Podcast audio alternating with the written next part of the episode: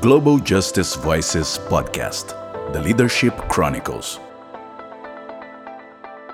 Hello, everyone. Welcome back to Global Justice Voices podcast. I'm your host, Florence Akara, and today we're bringing you a truly special episode featuring our co host, Luiz Silva.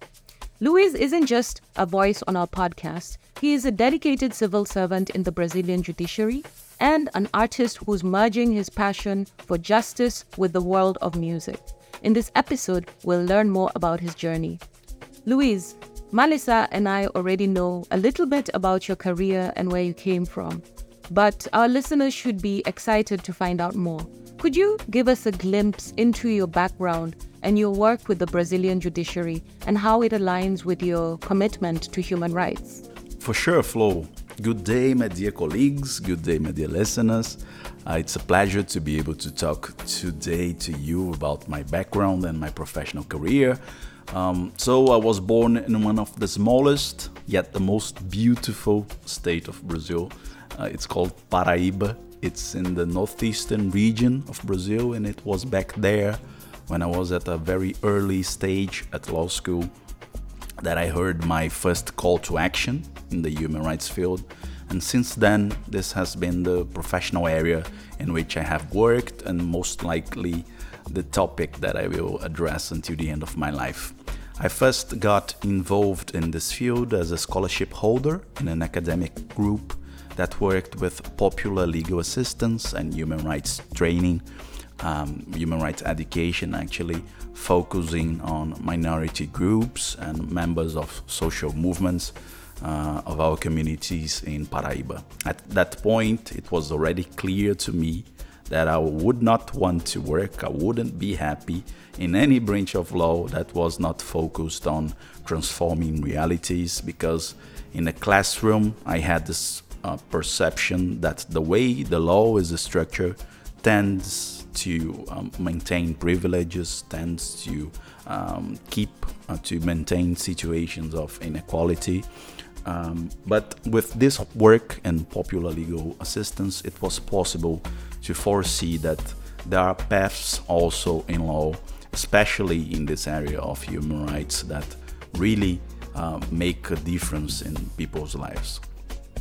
As is known, Brazil is a developing country with major social problems racism, lack of infrastructure, lack of access to justice, uh, discrimination against women. The list is huge and goes on. But I believe that the only language that can translate how uh, those problems can be solved, how can we find solutions to these problems, um, is the language of human rights. This approach that is at the same time universal but also uh, that considers diversity when it comes to safeguarding rights. After law school, I moved to Brasilia, the capital city of Brazil, to continue my work with human rights, but now in the public sector. I'm a judicial civil servant working in the Brazilian federal judiciary, and for the past eight years, I've had the privilege of serving under the National Council of Justice, which is the main control body of our judicial system. Currently, I work at a department that is dedicated to monitor Brazil's compliance with the decisions that are issued by the Inter American human rights bodies, the Inter American Commission and the Inter American Court of Human Rights. Now, entering the department that I work within the Council, uh, it was a department uh, that was created in 2021, so uh, uh, we are young and starting uh, this mission there in Brazil. And what um, we basically do, in a simplified explanation, is to keep track of uh, human rights violations that took place or that are happening in Brazil and that weren't or that are not being effectively addressed by the, the public sector. And it came to the point that those cases were brought by the victims to the Inter American human rights system uh, in search of appropriate answers uh, and of reparation measures. From the judiciary perspective, our mission is to facilitate the coordination between uh, the actors of the public sector to implement those decisions, those recommendations concerning those cases. And those decisions, those recommendations can be as simple as the payment of an amount of money as a form of reparation to the victim, but also there are some of them uh, the non-repetition measures that aim to implement more structural changes to prevent that a similar violation uh, um, uh, occurs uh, again in the future. So it can be the implementation or the reform of some um, law or some treaty or a reform on the functioning of some uh, public uh, institutions, some public policy, and uh, those tend to be uh, the most challenging um, measures to, to implement. And the subject of those violations are, are also diverse. We have modern slavery, mass murders in poor communities, in the favelas, torture in prisons and juvenile facilities, violations against persons with disabilities, crimes uh, concerning the military dictatorship, and uh, uh, linked to forced disappearances at that time. And the list could uh, uh, keep going more on this uh, horrifying stuff. A secondary but also fundamental mission of this department is to train the judges and other judicial actors on this topic of international human rights standards. So training is another area that the council has lots of expertise, and the idea is to ensure that the magistrates have the tools to incorporate these updated uh, protective standards in the uh, domestic jurisdictions. I think I'll stop here, but uh, yeah, this is a broad view of my background and uh, of my professional activity nowadays. Thank you for sharing your wonderful story, Luiz. It's always inspiring eh, to hear about the work being done in the human rights field throughout the world. Oh, I forgot to greet our listeners. Hello, everyone. I'm your favorite host from the African sunshine, the very hot country of Zambia. And I'm joining this conversation uh, as promised on Sunday. It's great to be here with you all. So, Luiz, I'm curious to know more about how the Hubert Humphrey program has influenced your journey. Specifically, in what ways has it helped you achieve your goals? I think um, our listeners would love to hear about the insights and experience you've gained from the program so far. So, being here in Washington, D.C. is a great opportunity to raise ideas and strategies to strengthen this work of monitoring and promoting human rights um, especially linked to an international jurisdiction as the uh, Inter-American System of Human Rights. And it is a great opportunity because it is here that are based the headquarters of several civil society organizations that work with uh, the victims, that work with um, strategic litigation in the area of human rights, and not to mention the most obvious, which is the fact that the Inter American Commission on Human Rights is also based here in the capital of the United States. In the next semester, I intend to further explore this dialogue that I have already started with these entities, seeking uh, what are the best practices, what are the best technologies for this complex task of implementing rights uh, in order to bring those, to replicate those in the Brazilian judiciary. The question I want to answer here in this experience is how to ensure that the most up to date standards on human rights, the inter American standards in especial, reach the daily lives of the Brazilian population, and how uh, um, another important aspect is how we monitor that. How can we measure the impact of those decisions, of those recommendations. And anyway, I'm just one of the people who is looking for these answers in, in this uh, good political moment that we are currently experiencing in Brazil, one that is favorable to for us to put forward ideas on how to implement this uh, human rights agenda in the public sector. And I truly believe that arriving at this answer on how to guarantee rights, especially for the most marginalized populations, will also be this great collective effort uh, made by uh, many hands. That's really insightful, Luiz. It's fascinating to see how your participation in the Humphrey program may help the judiciary of Brazil in the process to open up to updated human rights standards. And now, switching gears a little bit, we already know that you've got some thrilling news this week. Your first music album is launching today, December 12th, coinciding with the release of this episode. And you've mentioned to us that your album uh, presents a narrative that touches on human rights issues. And this blend of music advocacy is absolutely intriguing. Could you share with us how you managed to merge these two passions? So, at the same time that I was starting my career, as I told you, uh, in the area of human rights, I was also flirting with the possibility of maintaining a musical career in parallel. So uh, I have always been interested in music, uh, in singing and composing my own songs. But what happened in this process was that this dimension related to uh, human rights, uh, to my uh, career in the public sector, I'm also studying uh, for the diplomatic career in Brazil. This, those greatly overlapped my other desire to have a musical career. Then my first album, which I started recording almost 10 years ago, is being released today uh, in 2023, finally.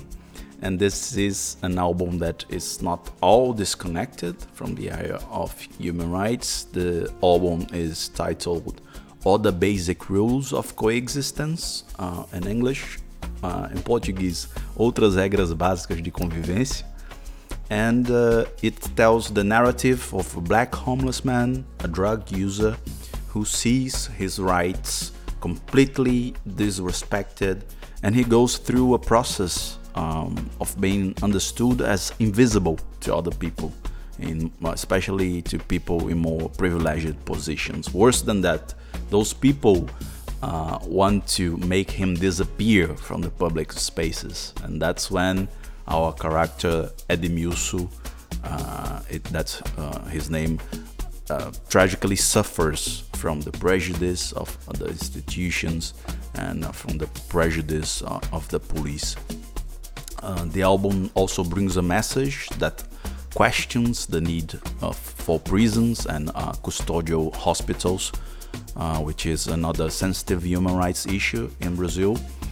And at the end of the day what i tried to do was to merge uh, a human rights message on the lyrics of the song. So uh, yeah we can consider them uh, uh something like protest songs wow luiz i must say um, and our our listeners will agree with me that it's such an incredible thing to hear about the powerful combination of music and being a human rights lawyer and being a, a judiciary staff in your work. That's that's really intriguing, you know. So uh, I would like to know because uh, I find it very interesting. What drives the heart of your music? Could you tell us and the listeners out there? I'm sure they're itching to find out. Could you tell us about the spark? You know, the fire, the spark that inspired this album. I mean, uh, from what you've said and uh, from my interactions with you, uh, I'm, I'm still learning uh, Portuguese, uh, and thanks to Luiz who's been teaching me. The narrative is based on a, real situation you experienced uh, in your human rights advocacy, correct? Can you shed more light on that one? We're eager to, to know more and understand how your experience in the human rights landscape shaped or inspired your music. Thank you, brother. In fact, it is not really based on experience that I myself faced with advocacy in the area of human rights. So Edmilson is not a real character, he's a fictional character, but the point is that he could very well be uh, a real character. There are several uh, in Brazil. Uh, people for whom the, the guarantee of rights and the existential minimums are nothing but a, a dream something very far from being uh, achievable. And much worse than that, people who are considered enemies just because of who they are or because they are in uh, facing degrading conditions. And what is the state's response in many of these cases? Segregation, violence, and never dialogue. So, for all of this, I think the, the spark you ask me that drives my music is uh, precisely having this opportunity to draw attention to invisible people, to those people who, when we talk about them, um, uh, we only deal with uh, negative aspects or, or, how they are potential dangers for society or how they need to be removed from, from society. So the focus of my music is to draw attention to the vulnerability of these populations. Uh, the call for all the basic rules of coexistence is also a call for us to accept diversity in all areas of our lives. The last song of the album, um, uh, while dealing with uh, Edmilson's tragic death, also deals with another aspect that is very Brazilian, which is the syncretism of our religions and how different cultures from different origins mix in this uh, cultural melting pot, sometimes harmonic uh, and sometimes uh, conflicting. And this goes far beyond this religious field. This diversity always needs to be respected, especially when we are dealing with the formulation and uh, the implementation of rules and um, in my case, the, the implementation of these uh, international human rights standards that I was speaking of. So there are many human rights issues that open up when we think that song lyrics uh, also mirror our realities. That's what I want to convey with my album. And I really hope that listeners will be able to access the album. I intend to release a version with English subtitles to facilitate a more universal understanding and I'll take the advantage of being invited to speak, but I'm also the producer of the podcast, so I'll share all the links to the songs and to the visual album in the description of this episode. Thank you so much, Luiz, for sharing your inspiring journey with us. You know, for the past four months, getting to know you and hearing how you're building this uh, album has been very inspiring for me. Your use of technology and media and all forms of art. Um, you know, some as someone who's very passionate about art, I really understand the magnitude and the voice that it can reach out to. You know, it's it's something that brings people together. So I really see your album as something that could really make a difference. So thank you so much for this enlightening conversation. And this episode is just rich in music and advocacy, thanks to you. And it marks a significant moment for us at the Global Justice Voices because you're part of us and we're so proud of you. Um, in our last episode of the year, you know, we, we, we're doing this at the last episode of the year. And as we look back on this year, it's been an incredible journey. We're so thankful to you, our podcast guests, for tuning in always um, we've had very deep, meaningful conversations and shared powerful stories. We've grown together as a community, and it's all thanks to your support and engagement. We'll be taking a short break and returning on January 21st, 2024, after the semester begins. So stay tuned, do not miss anything. In the meantime, we wish you all a wonderful holiday season and a fantastic start to the new year. Cheers. Thank you, Florence, and Luiz as well for this insightful discussion. And I also want to thank you for being wonderful friends and wonderful co hosts for this uh, podcast. But also, you have been true comrades uh, through our initial coming to the US, our culture shock, and navigating our way around the Hubert Humphrey program, the classes, the exams, and everything. You guys are the best. And I would like to thank the listeners as well for working with us in this journey. And we urge you to continue listening to the Global Justice Voices podcast because it is simply the best. Uh, as we close the year, uh, I have an announcement. I will be going back home for the fall break. So I will be in Zambia and maybe, maybe if the listeners are interested, I would broadcast my holiday back home and my experiences as part of the podcast. But until the next episode, salute and happy holidays. Thank you, Florence and Melissa, and a big thanks to everyone who's been a part of our journey this year.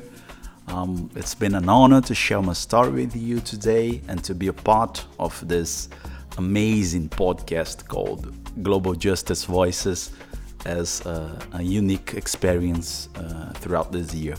As one of your co hosts, I've witnessed the power of sharing and of learning from diverse perspectives. Each episode, each story has not only enriched our understanding but also strengthened our collective commitment to justice and to human rights. As we close this year, I'm filled with gratitude for our listeners, our guests, and everyone who has contributed to make this podcast a beacon of hope and inspiration. We'll be back with more compelling stories and discussions on January 21st. Happy holidays and a wonderful new year to you all. And as we always say, subscribe, subscribe, subscribe.